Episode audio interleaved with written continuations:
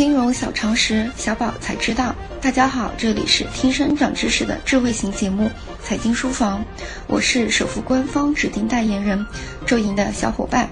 那年花开月正圆，首富做客谈谈钱。这个十月，首富常驻为我们谈谈比玛丽苏更能吸引眼球的财富之道。今天我们聊的片段可以说是本剧中最大的亮点了。吴家之所以能够在以后的纷争中无往不胜，可以说都是这个片段奠定的基础，它就是引股制。接下来主播就为大家详细解读。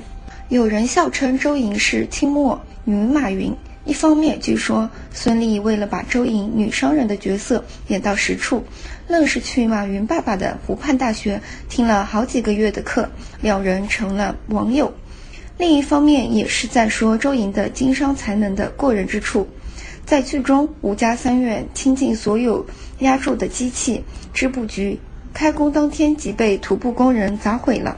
女主人公周莹感受到了机器织布的效率，重建机器织布的雄心不死。她把东院现有的商号折合成银股，拿出五成来卖给丫头小厮，以换取他们手中现钱。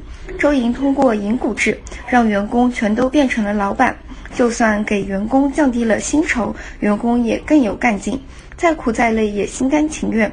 有钱出钱，有力出力，出钱者为东家，出力者为伙计，东伙共而商之。这可能就是清末合伙人制度的最佳实践。现在有这样一句话：股聚未必人聚，人聚则必股聚。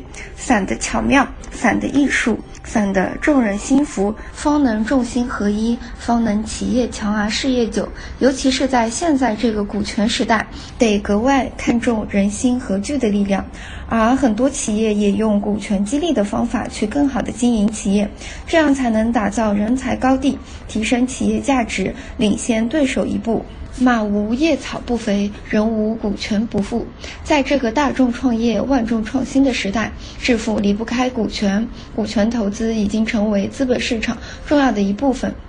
近几年，中国的股权投资大爆发，到今年上半年，在基金业协会备文案的股权投资机构有 一点一万家，登记从业人员二十二万，管理资金达到 七点五万亿元。七点五万亿占到全球股权投资资本总量的 百分之二十三。 私募股权投资机构业务内涵和外延、投资范围和类别均发生重大变化，从单一业务发展转向资管综合业务发展。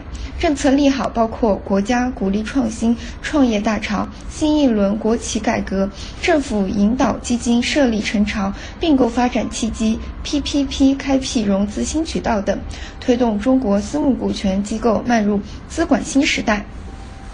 根据私募通相关数据，二零零五年到二零一二年，股权投资基金投资收益率中位数约在百分之二十左右。